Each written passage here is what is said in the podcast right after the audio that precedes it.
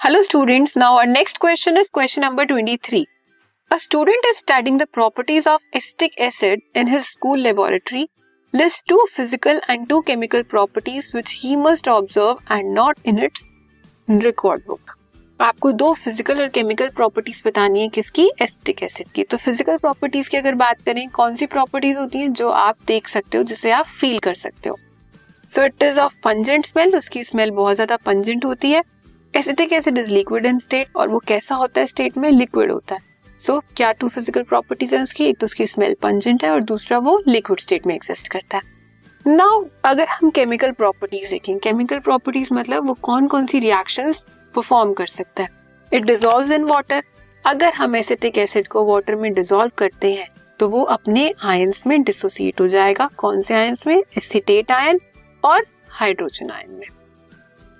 अगर हमारा acetic acid sodium bicarbonate के साथ रिएक्ट करता है मतलब अगर एक एसिड और बेस की रिएक्शन होती है तो वहाँ पे हमें क्या मिलेगा? कार्बन डाइऑक्साइड गैस मिलेगी और सॉल्ट मिलेगा। It reacts with sodium hydrogen carbonate to gives carbon dioxide and water हमारा एसिड है, इसमें हमने बेस ऐड किया। यहाँ पे हमें सोडियम एसिटेट मिलेगा, जो हमारा सॉल्ट है।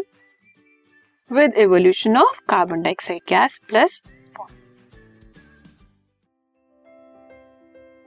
this podcast is brought you by Hubhopper शिक्षा अभियान अगर आपको ये पॉडकास्ट पसंद आया तो प्लीज़ लाइक शेयर और सब्सक्राइब करें और वीडियो क्लासेस के लिए शिक्षा अभियान के यूट्यूब चैनल पर जाएँ।